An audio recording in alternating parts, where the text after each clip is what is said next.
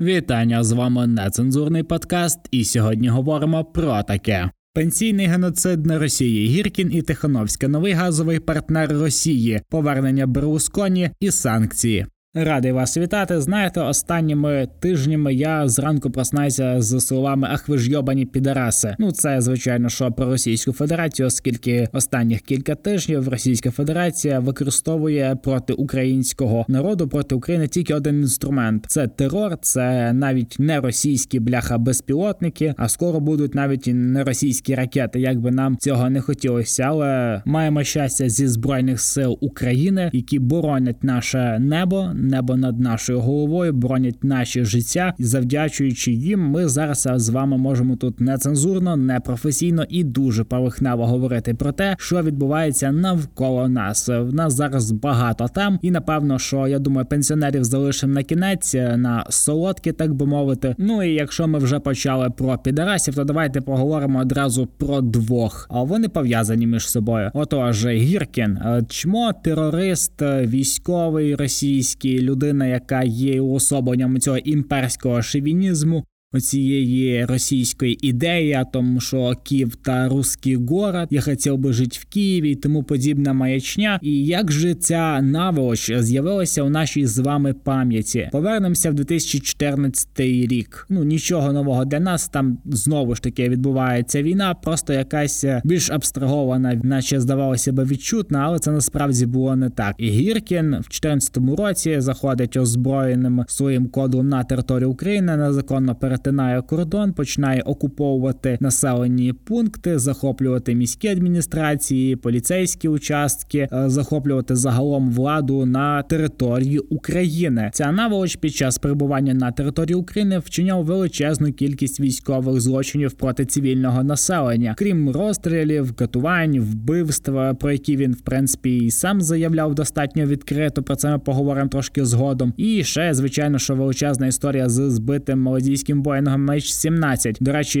яке слідство в Газі ще триває до сих пір, і Бог його знає, коли воно вже закінчиться, і коли хоча б когось притягнуть до відповідальності. Ми говорили з вами за це фактично рік тому. Про MH17, про збитий Боїнг, про бук, яким його наче збили, і наче там була українська ракета. Тобто слідство ще до сих пір триває. А цей е, Гіркін Підарас намагається повернутися на територію нашої України ще раз. Але як же він з'явився в нашій? Нашій пам'яті. Давайте повернемося до підараса номер 2 Це Дмитро Гордон. Ви знаєте, так що це людина, наче він, е, типу, якийсь журналіст, але за фактом так це дуже хитровийбаний ріелтор. І ця людина бере в оренду цих російських е, таких е, мумій. Давайте відверто, на яких уже всім давно начхати, як і в Росії, так і самим цим так званим артистам. Ну і тут він починає в них брати інтерв'ю, розказувати про те, які вони з ними друзі, як багато всього разом пережили, и каков же был э, роскошний такий етап розвиття чоловічества, як Совєтський Союз. Ну тому подібна маячня весь час лилася з газет Дмитра Гордона, з телеканалів, з телешоу. А потім ця залупа чомусь почала лізти ще й в політику. Так е, працюючи спочатку під стилкою Вахметова, потім працюючи під стилкою Вахметова, і після цього всього, дослужившись до підстилки Ахметова, він працює зараз під стилкою Ахметова. Можна так навіть е, недавні події нагадати перед повномасштабним вторгненням Росії в Україну. Ця заупа отримує власне телешоу на каналі Ахметова, де він регулярно поливає лайном е, державне керівництво Зеленського. Хтось може сказати свобода слова. А я можу сказати ні, це не свобода слова, це куплені слова Гордона Ахметовим за величезну кількість грошей. Разом з ним в цьому чані з хейту варилися і колишні політики, і колишні високопосадовці, колишні міністри внутрішніх справ, колишні прем'єр-міністри, навіть колишні президенти. І оцю всю наволоч е, збирає біля себе Гордон, той самий Гордон, який запрошує і нашого підараса номер один Гіркіна до себе в інтерв'ю, так би мовити, і задає йому низку питань про збитий Боїнг, е, про те, чи вбивав він українців, е, як він захоплював території, що він робив, що він не робив, і так далі, тому подібне. І робить біля нього такий невеличкий культ, тому що у Гордона в аудиторії дуже багато таких е, ватненьких е, націоналістів, да, по типу Гіркіна, ну з того ж самого розряду Київ, російський город, тому подібна хуйня, гулять по Києву, там гусара, вся та блядь, залупа. Коротше, тому треба було мати якийсь невеличкий буст для Гіркіна, щоб потім зробити з нього відеоблогера. І от таким добродієм став Дмитро Гордон, давши йому вже якусь певну аудиторію свою ватну, тому що в нього є цілком достатньо. І ось е, за недовго до початку повномасштабної війни е, цей, наче би військовий, е, ставить собі задуфон, світло, мікрофон, комп'ютер і починає знімати стріми. Дивно, що він не стрімить на твічу, але і тут е, теж е, достатньо велика в нього аудиторія була, де він відверто поливає лайном російське військове керівництво, тільки російське військове керівництво говорить про недолугість цих операцій, про те, що треба швидше всього невідкладну мобілізацію, і цих хвиль мобілізації має бути не одна і не дві. Що Росії потрібно діяти зовсім не так, як вона діє. Вони недооцінили Україну, і треба радикально змінювати свою доктрину на рахунок України. І звичайно, що Гіркіна почала цитувати абсолютно всі від державних телеканалів до приватних журналістських е, не знаю угруповувань розслідувачів, до відеоблогерів, е, до величезної кількості людей, які почали займатися медійним контентом, і беруть його слова як е, якогось військового експерта. А за фактом ця людина відпрацьовувала одну дуже просту мету вже створювати підґрунтя для пошуку винних, тому що так чи інакше розуміли, що будуть пройоби. Звичайно, ніхто не міг осягнути масштаб цієї поразки, але Гіркін вже тоді дуже систематично розказував про те, як же погано себе веде російське військове керівництво, про безлабраність в російській армії, про відсутність забезпечення, про ну реальну тупість. Так згадайте про події, коли Російська Федерація намагалася просувати річку Сіверський Донецьк, і скільки там полягло русні. Ну а після того одразу ж з'явилися новини про якісь раптові смерті очільників е, збройних сил Російської Федерації, про постійну ротацію в керівниках спецоперації, так званої, про постійні кадрові заміни, про самогубство одного з так очільників якоїсь там танкової бригади, так який просто застрелився через те, що не було танків, і от такі події цим подіям передував Гіркін, який розказував е, українцям про те, яка російська армія кінчена. З одного боку він говорив правду, з іншого боку, він просто вже готував плацдарм для того, аби знищувати винних, і звичайно, аби винним ніколи не опинився Путін, тому що Путіна завжди найобують. Всіх цих 22 роки створюється такий образ е, у Путіна, наче от всі навколо нього уйобки, а він один нормальний, і через те, що він нормальний, його постійно хтось найобує. І Путін прекрасно знав, що не все може піти так гладко, і вони дали можливість можливість цьому терористу спілкуватися і вести бесіди в інформаційному просторі Російської Федерації, так у цьому такому ватненькому. Але разом із тим, Гіркін це напевно, що єдиний блогер, єдиний е, терорист, якого так активно зараз обговорюють і обговорювали цих вісім місяців місяців в соціальних мережах в інформаційному просторі. Його цитують на державних телеканалах, на приватних телеканалах. Є цілі телеграм-канали, які присвячені конкретно йому. За його постами дуже дуже пильно всі слідкують, що ж він скаже про те, що відбувається на фронті, і це чудовий приклад того, як терорист абсолютно органічно інтегрувався в оцей е, інформаційний простір під час війни, і він активно проставляє от цю російську позицію. А вже зараз за його голову дають 150 тисяч доларів. Сподіваюся, що ці гроші таки знайдуть свого власника, а вже скоро СБУ буде брати чергове інтерв'ю і у Гордона, і у Гіркіна. Ну що ж, Тихановська ще є. Всі пам'ятають, хто це, чи треба нагадувати? Ну, все одно скажу. Коротше, коли були оці всі мітинги, коли ще перед виборами в президенти в Білорусі люди почали виходити за кілька місяців до того на протести з тапками, типу аля він вусатий тарган, його треба прихлопнути нарешті. Досить це терпіти. Ще тоді було кілька варіантів е, на те, хто ж стане президентом в Білорусі. Це був або Лукашенко, або Лукашенко. Ну і такий темний коник теж Лукашенко. Але після того, як одразу ж після того, як закрилися виборчі дільниці, Лукашенко активно почав розганяти всі 100 тисяч людей і розмазувати їх по бетону навколо виборчих дільниць безпосередньо. З'явилися такі протестні настрої, де білорусів гамселили просто нещадно. Били, пиздили, гвалтували, не давали води, не давали їсти.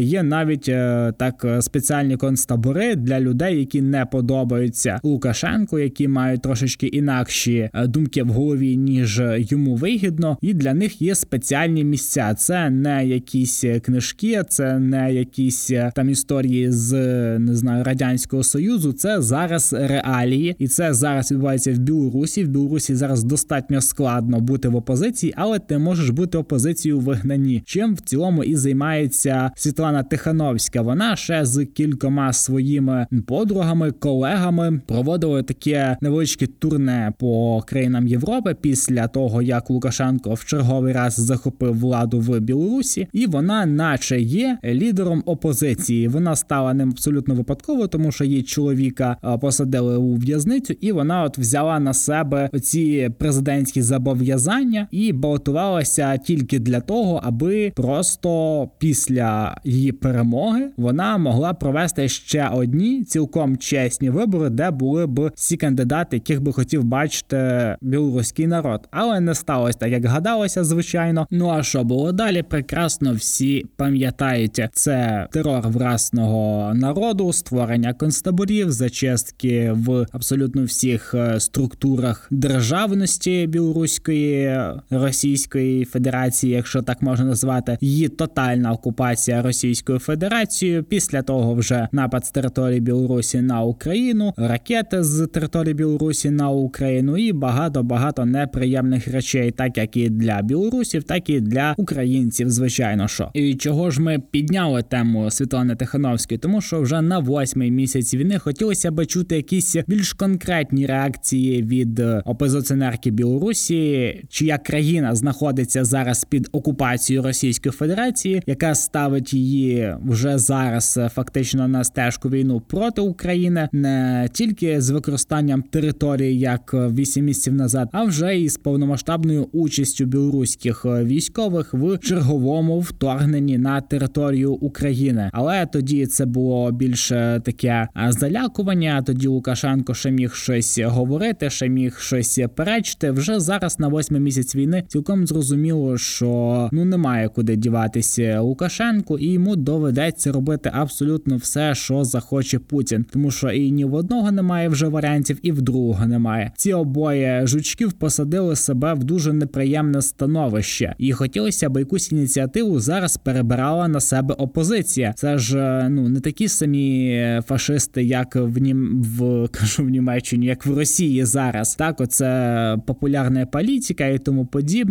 Команда Навального, так відеоблогера, які ну такі ж такої ж структури голови, що Кремні бутерброд, тому подібне лайно. Так на цих надії взагалі немає. Це наші майбутні вороги. А от стосовно білорусів, так надії ще не зникли остаточно у українців. І ось Світлана Тихановська вирішила себе, хоча би трошки зараз проявити, як вона рахується, що вона виграла президентські вибори в Білорусі і є зараз президентом у вигнанні. Зараз вона перебуває у Вільнюсі, там і знаходиться її от оцей колектив, так демократичних сил Білорусі, який от і входить в цей об'єднаний перехідний кабінет Білорусі. Це колективний виконавчий орган з оцих демократичних сил, що залишилися в Білорусі. Вона так собі потрошки створює якесь підґрунтя для держави, збирає представників бізнесу, збирає представників в цілому силового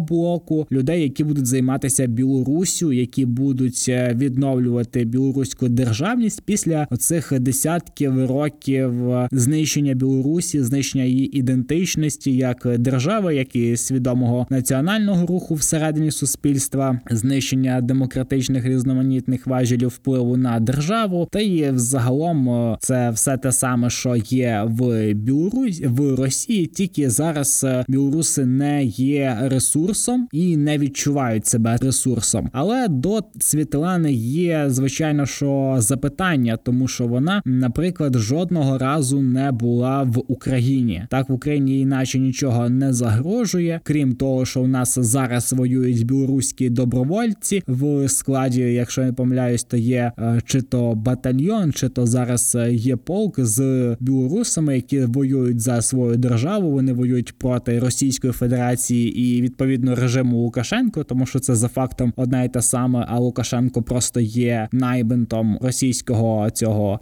ботексного діда. І Світлана Тихановська дуже двояко завжди е, розказує про те, як вона відноситься до війни. Вона говорить про те, що виявляється, Білорусь приймає дуже багато біженців з України, при тому, що Білорусь це загалом є Росія, і туди виїхало надзвичайно мало українців. Е, вона говорить про те, що е, українці дякують білорусам так через те, що туди з території Білорусі летіли ракети в Україну. Загалом до неї є достатньо багато запитань, та її оточення іноді з'являються люди, які ну дуже тісно пов'язані з російською оцією е, системою впливу. Ну крім того, що вони зараз знаходяться у Вільнюсі. Світлана Тихановська говорить про те, що вони будуть і надалі ініціювати створення передумов для відновлення та захисту суверенітету країни. В цілому зараз е, є навіть представник з питань фінансів, економіки. Є представниця, що стосовно е, питання національного відродження, питань е, фінансів, економіки, тобто вона потрошечки так починає збирати якийсь робочий колектив, якось закріпити це процесуально, закріпити це законодавчо, так у вигнанні, але якісь рухи зараз є. Україна ж через таку незрозумілу до кінця позицію у війні, через те, що вона не дуже то й критикує Російську Федерацію або не критикує її взагалі, поки що немає довіри до цієї новоствореної організації, колективу. Ну називайте поки що як завгодно. Давайте так до цього кабінету, який зараз 10 е, днів тому створила Світлана Тихановська. Побачимо, які дії будуть е, натомість, як буде розвиватися ця ситуація. Та й в цілому на Білорусі в мене все ж таки трохи є надія, не дивлячись на те, що зараз е, загострення з цією країною достатньо високе. Так ми по різним оцінкам бачимо, що збільшується і кількість військових, збільшується і кількість е, засобів ураження, так е, тих самих ракет, тих самих носіїв, пускових установок, збільшення кількості техніки, плюс е, туди перекинули там 10 чи 15 тисяч цих добровольців з Російської Федерації, і можливо абсолютно все. І напевно, що от в таких на таких швидкостях за цей час Світлана от змогла зробити оце, щоб, наче абстрагуватися від цієї так, наче відповідальності за те, що зараз там буде робити Лукашенко, а не протидіяти йому напряму. Я пам'ятаю її минулорічне турне країнами Європи.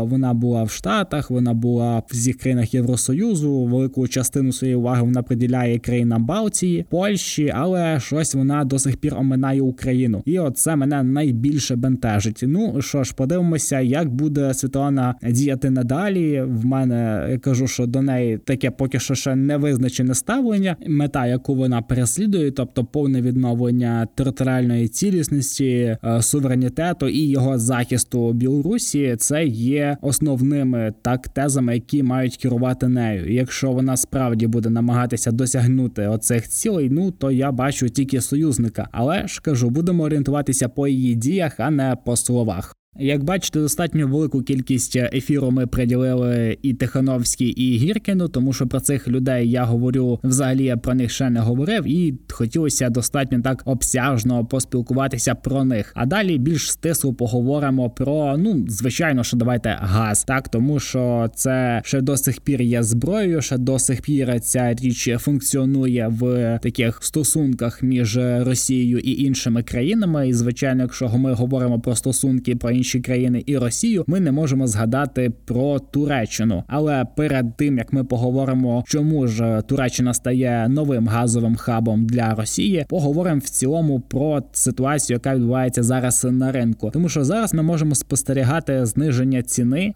з пікової, яка була ще в серпні. Так це 3,5 тисячі доларів за тисячу кубометрів до нинішньої ціни, яка була буквально позавчора. Це 1100 доларів за тисячу кубометрів.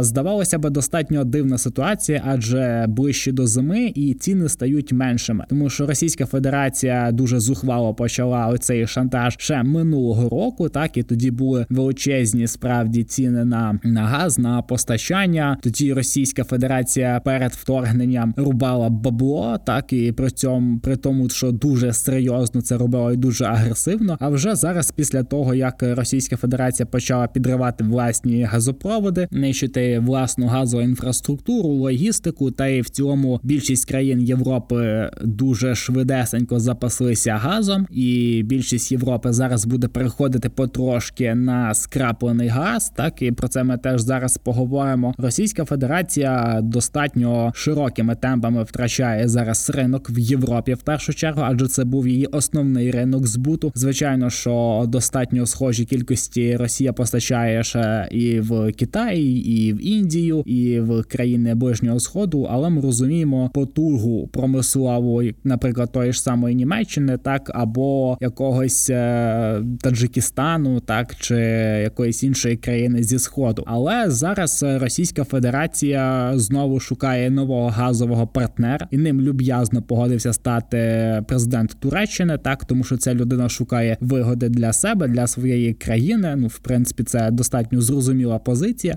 Е, головне, би вона не переходила в якісь контри разом з нашою позицією. Тож президент Туреччини домовився з Путіним про те, що Туреччина стає новим газовим хабом, е, звідки буде постачання в інші країни. Перед цим це була Україна, після того стала Німеччина, і зараз вже е, це буде Туреччина. Побачимо, як будуть розвиватися події. Я думаю, що Туреччина в обмін на такий хід Кремля буде брати газ. Ну напевно, що взагалі безкоштовно. Е, про це були заяви від Туреччини про те, що вона готова до якихось газових контрактів, так але з відтермінуваннями оплати, так яка в кінці кінців взагалі не буде проведена. Крім того, е, Європа почала ще в минулому позаминулому році думати трошечки про те, а що ж буде далі, тому що після того як Північний потік 2 е, забуксував, і забуксував він з причини, що і Ангела Меркель пішла у відставку, і в цілому Росія набагато агресивніше спробувала продавити оцей проєкт е, для Німеччини, мотивуючи це тим, що це дуже дуже вигідний економічний такий стрибок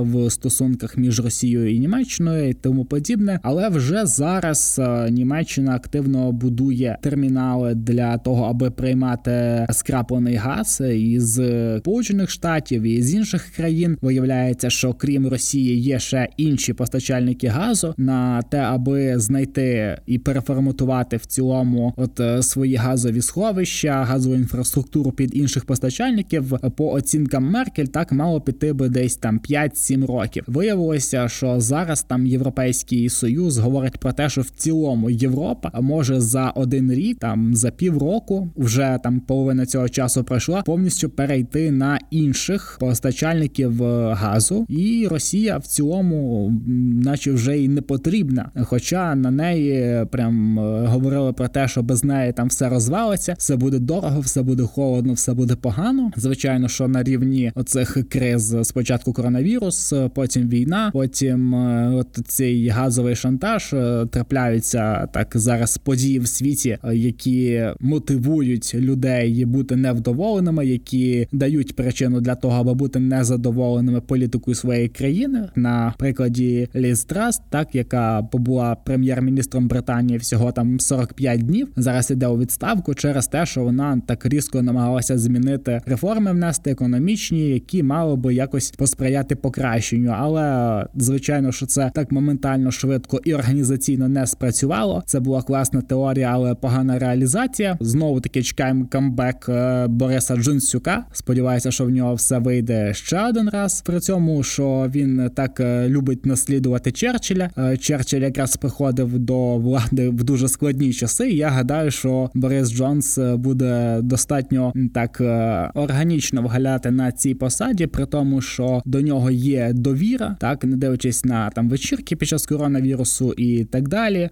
Німеччина, як я вже сказав, займається активно терміналами для скрапленого газу. Вже зараз поблизу берегів Європи є суди, які вже заповнені скрапленим газом, і тільки чекають е, на от якраз розвантаження, тому що є проблема в основному в логістиці. Е, Німеччина достатньо потужна держава економічна. Я гадаю, що для неї навіть в період оцих е, криз не буде проблемою створення такої інфраструктури, логістики. Не див якраз цьому буде думаю дуже активно допомагати бізнес німецький. Тому Німеччина вже якби разом з Україною вони відходять від оцих умовних корисних стосунків з Російською Федерацією, і замість України і замість Німеччини та є Туреччина. Так абсолютно я би сказав, це буде така коаліція людей, які в цілому розуміють один одного, так тому що Росії позумітись порозумітися з Україною це impossible абсолютно е, стосовно Німеччини. Так там були якісь е, намагання тоді, коли це була така фергешна бабулька Ангела Меркель. Тоді була так якась можливість про щось говорити. А вже зараз ми бачимо, що це напевно що буде остаточний варіант. Плюс е, Туреччина має багато своїх е, різноманітних потреб, які вона може втілювати через Росію, так само як і це може робити Російська Федерація, обходячи санкції, вивозячи зерно з України, продовольство, апаратуру, техніку. Ну і взагалі користуючись е, всіма географічними благами Туреччини. Отож,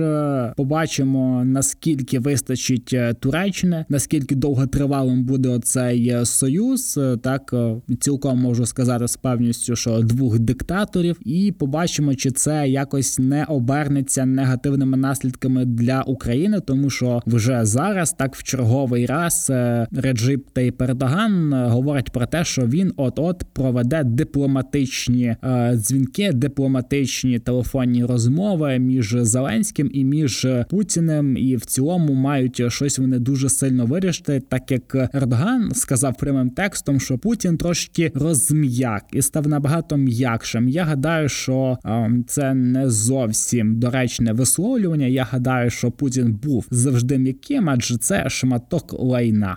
Невеличкий відступ перед пенсіонерами Сильвіо Берлусконі. Сильвіо Берлусконі. Ви уявляєте, ця людина повертається. Колишній е, прем'єр-міністр Італії, італійський політик, один з найзаможніших людей в Італії. Ну, колись таким був. О, взагалі, типу, медіа-магнат, можна сказати, що це черговий Трамп. Коротше, все як Кремль любить. Ця людина завела недавно в парламент Італії свою політичну партію. Це звичайно, що величезні прихильники Великої Росії, любителі водки, Путіна. Ну звичайно, що і вбивств, терору, і всього того, що є релігією у Російської Федерації. Ця людина тільки но, тільки но завела свою партію в так би мовити парламент. Вже одразу посипалося звинувачення в сторону Зеленського, що наче він розв'язав війну, що він не хоче слухати представників ЛНР ДНР. Він не хоче слухати Чепушиліна, який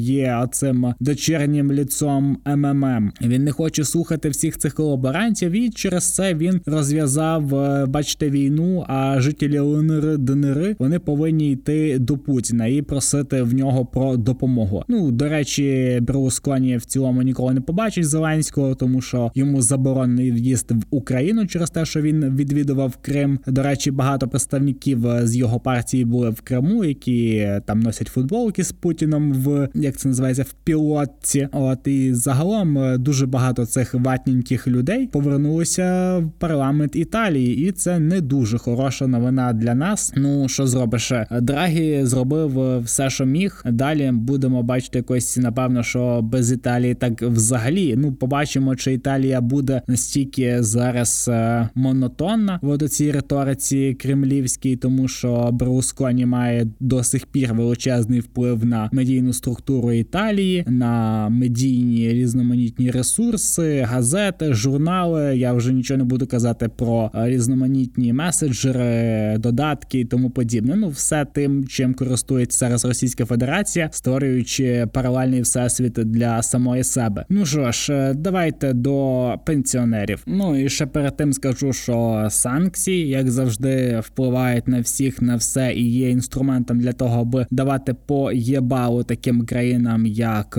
Іран, як Північна Корея, як Російська Федерація і ще низка інших країн другого сорту. Ну вибачте, що так зухвало, але я думаю, що потерплять. Так, от нещодавно Зеленський увів санкції проти 2,5 тисяч представників Росії, російських громадян, так які частково мали володіли, точніше компаніями в Україні, такими як Київстар, такими як один виробників е, мінеральної води. Ну і багато ще медійних мають структур е, державних, які зараз знаходяться в них або в оренді, або в частковій власності, або вони є власниками е, контрольного пакету акцій і так далі. І звичайно, що Російська Федерація потрошечки приватизувала український бізнес, і зараз потрохи, от уже навіть через 9 місяців до сих пір намагаємося з цим боротися. Звичайно, що санкції вводяться ще проти Російської Федерації, і вони справді діють. Буквально на днях Мішустін, це такий чорт, який в Росії є прем'єр-міністром. Він запросив у фонда національного благосостояння 1 трильйон рублів для того, аби покрити дефіцит е, бюджету. Нагадаю, що із фонду національного благосостояння вже вивели приблизно 200 мільярдів доларів. Е, ці гроші за останній рік кудись дуже сильно треба було задіти, кудись їх треба було посунути, тому що десь їх чогось не вистачало. Крім того, що видатки на оборону в Російській Федерації збільшуються кожного року. Фонд національного благосостояння трошечки опустів, і це достатньо хороші новини. Та й загалом Російська Федерація поставила план по смерті, тобто на наступний рік помає має померти 900 тисяч пенсіонерів, тобто закладений е, бюджет на пенсійний оцей фонд, закладена сума, вона відповідає кількості е, людей на 900 тисяч менше. Тобто Російська Федерація вже готується до того, що приблизно за цей рік е, повинно померти ну так близько мільйона пенсіонерів. Я думаю, що ця цифра буде набагато більша, тому що в цілому в Російській Федерації помирає там приблизно 100-200 людей в день. Це про природних так обставинах, по природних умовах. Зазвичай на зиму цих людей стає все більше і більше. А ці мільйон пенсіонерів, ну для чого вони Росії? Так вони тільки гроші з неї витягують. Крім того, що пенсійні накопичення росіян заморожені вже десь років сім підряд. Кілька я слідкую за цією темою в Росії, то постійно дивуюся, як кожного року так цей термін роблять ще більш дальнім і дальнім і дальнім і постійно відтерміновують і відтерміновують і відтерміновують. І Заморожуються ці е, виплати, пенсійні накопичення. Ну немає нічого нового. Е, грошей трошечки в Росії не вистачає. Ну, наприклад, в Росії нещодавно закрилася компанія Роснано. Вам ця назва може ні про що не говорити, але був там такий цікавий керівник, е, фамілія в якого була Чубайс. Так, от ця людина ще в лютому полетіла з Росії. Її бачили в аеропорту. Я не пам'ятаю, що за країна була. Здається, що Австрія, так там, де зараз знаходиться голова конституційного суду Тупицький, якого Україна намагається звідти дістати. От і Чубайс зрозумів, що все хуйово не буде нанотехнологій, не буде ніякого рост, не буде ніхуя. І от ця компанія, така державна, повідомляє про те, що ну вона буде розформовуватись і трошечки прикривати своє існування, тому що Росії в цілому не потрібні нанотехнології. Та і для чого вони, якщо це все було не створення, це була просто купівля в Китаю, в країн Азії, в Німеччини, Франції, якихось технологій, які тут продавалися в Росії, наче зроблені власними руками. А так як за оцих е, скільки вона була відкрита, ця компанія ще в 2007 році, то на зараз ми бачимо, що компанія Роснано ну не змогла нічого створити. Вони намагалися створити, я пам'ятаю, смартфон, намагалися створити телефон для військових. Це коштувало величезної кількості грошей. Нічого конкретно зібраного в Росії не було. Це все було привезено, це все було імпортні запчастини, і зараз було цілком е, стало всім зрозуміло, що компанія, яка нічого не створює, а просто перекупляє. Взагалі це був такий як величезний інвестиційний фонд, який мав інвестувати гроші в розвиток нанотехнологій в самій Росії. Ну а вони інвестували гроші в розвиток е, власних інфраструктурних об'єктів і, можливо, частково державних інфраструктурних об'єктів, е, дач, готелів, е, різноманітних автівок, розкоші, ну і всякого такого дорогого багатого життя. Ну як ми бачимо, що санкції справді впливають на Росію не так швидко, не так зухвало, як би нам цього хотілося, але процес рухається. Він невідворотній, він набирає оберти, і це не може нас не тішити. Ну е, я думаю, що на такій позитивній ноті про смерть мільйона пенсіонерів в Росії можна закінчувати сьогоднішній випуск. Не забудьте підписатися на наш подкаст на зручних для вас подкаст-платформах Spotify, Google Podcast, Apple Podcast, SoundCloud. У нас є ще Patreon. Ну а на цьому вам дякую і до зустрічі.